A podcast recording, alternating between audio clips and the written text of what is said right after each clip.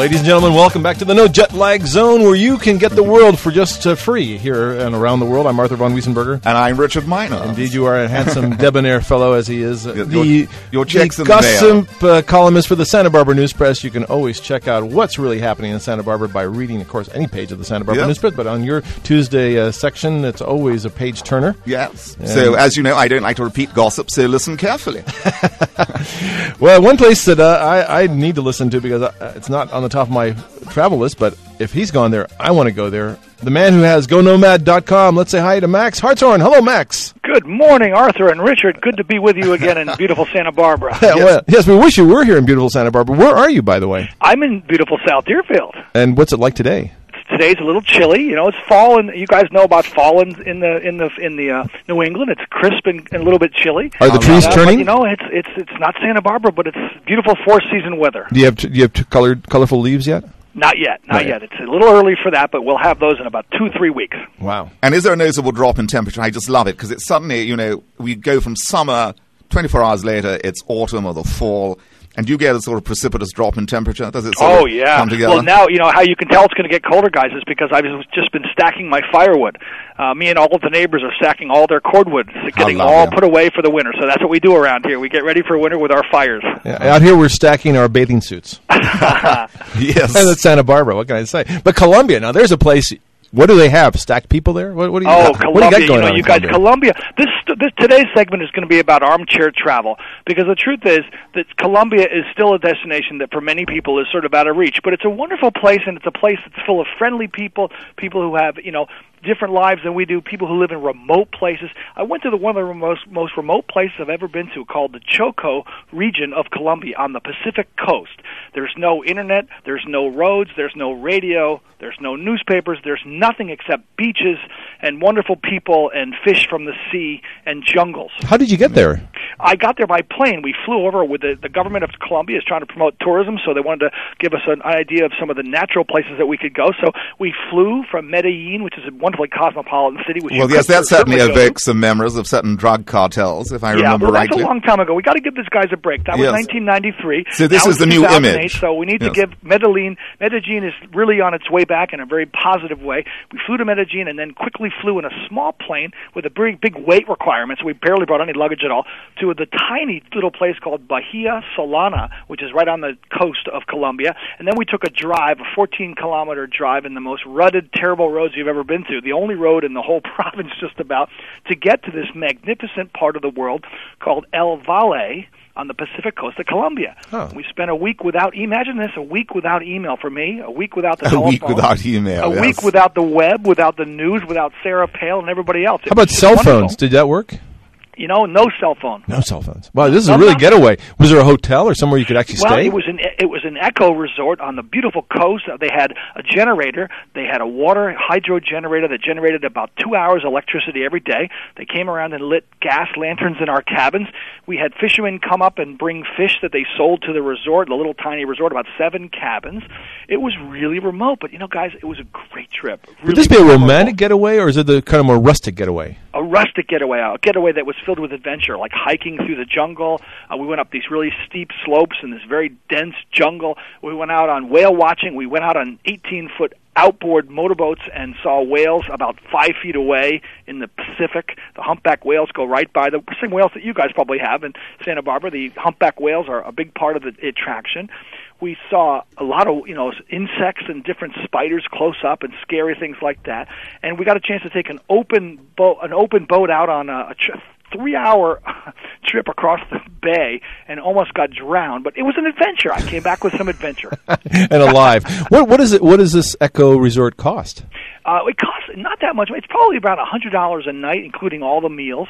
And you take all the meals at this wonderful little. They have a little dining, a little dining area, all open. Everything's all open. They have mosquito nets, so you don't have to worry about you know any kind of bites. There's really no bugs at all. But it's about about a hundred dollars all inclusive for all your meals, and you basically get a chance to do snorkeling and whale watching, and um, you know just walking on the beach, doing some jungle hiking, and very rustic and very close to the ground. You know, just the kind of trip that you really remember. But, is, but given its remoteness, is it quite expensive to actually get there? Yeah, it would be because you'd have to take a flight. I think the flight was about. I think the flight down to Medellin. They have regular flights from Miami and, and other gateways, so that's like you know four hundred dollars or so. Mm-hmm. But I think it's about uh, three hundred dollars to fly in the small plane over to the part of Colombia where you can go. And you know the thing is that we did have when we were there. That's why I said I started this by saying it was sort of an armchair trip because the government was so kind of worried about you know bad publicity and kidnapping and stuff that they brought soldiers with us. So we had these very jolly soldiers uh, helping, accompanying us on many of our trips. Now, So, now does a regular traveler get to have the soldier with you?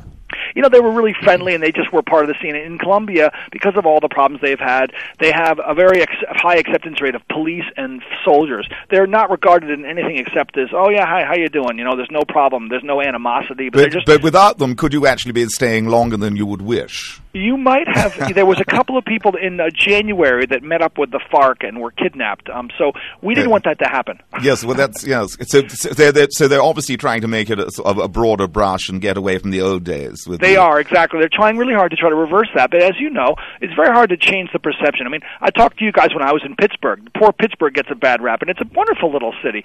But you know, there's a lot of places like Colombia there which are really becoming the new places to go. I mean, if you look at the way the Colombian peso is compared to the dollar or any place in South America, South America is a much better buy, and it's a wonderful place with all kinds of things. Americans need to go to South America. It's a Mm-hmm. great place. I agree with you. It, it, it truly is a great destination. Argentina, really all is. these places uh, are just dying for your dollars, and you can get a lot of bang for your buck. and you really can. And the thing is that they're very friendly there, and they're very they have same you know they have the internet, they have the cell phones, they have all the things that we have in this country. But I think that you know what's different is that Europe Europe is the traditional destination. Maybe South America and Central America are going to be the new destinations. For What about the food? What, I mean, you know, what, what do they serve in Colombia? Oh, the food's wonderful, especially seafood. I mean, you, you'll. I met a guy who's coming out of the ocean with a gigantic amberjack and then a yellowfin tuna, literally direct from the the guy's dugout boat to the hotel. They slice it up and serve it that night as ceviche, just about as fresh as you can have. And then, of course, you know, rice and beans and plantains that they get from the jungle, and which is very healthy, very healthy And- eating. Very good. And then rice, they grow their own rice, and um, everything else though has to come by boat or sh- or plane. So it's it's quite a you know arduous thing. You don't have a lot of consumer goods. Remember, one of the ladies with us said, "Can I buy cigarettes here?" She said, Wait a minute, you're you're in the jungle. You don't get any cigarettes. What Yeah. about uh, cocktails? Cocktails were plentiful. There was rum, and there was, of course, there's beer. Beer is the drink of choice. One woman with us decided to buy white wine. I think it was like thirty dollars for a half bottle of white wine. The rest of us were happy with our cervezas for Yeah. two dollars each. But not, they don't like tequila stuff like that. No. Not really. No. You know what their drink is? Um, is uh oh um I, I, I can't remember. Argente. It's called. It's a it's a special drink. It's sort of similar to the way they have in Brazil. They have the uh, Oh, like cachote. cachaça, like you yeah. have in a caipirinha kind of thing. Yeah, they all have their own special kinds of drinks that they make, and some of these villages make their own, you know, cane liquor and so forth. But drinking, you know, it's not a big drinking place. It's more of a place to really commune with nature and to see this these spectacular beaches. You guys, I mean, nobody's been there, nobody's there, and there's only about, you know, I think there's 75,000 people in the whole province, and it's about, you know, a size of North Carolina. I mean, it's huge. Our engineer Lisa held up a sign: "Chocolate covered ants." Did you have any of those? We didn't have anything like that. There was no gross food. There was no um, no bizarre foods with Andrew Zimmern. It was very plain and, and simple.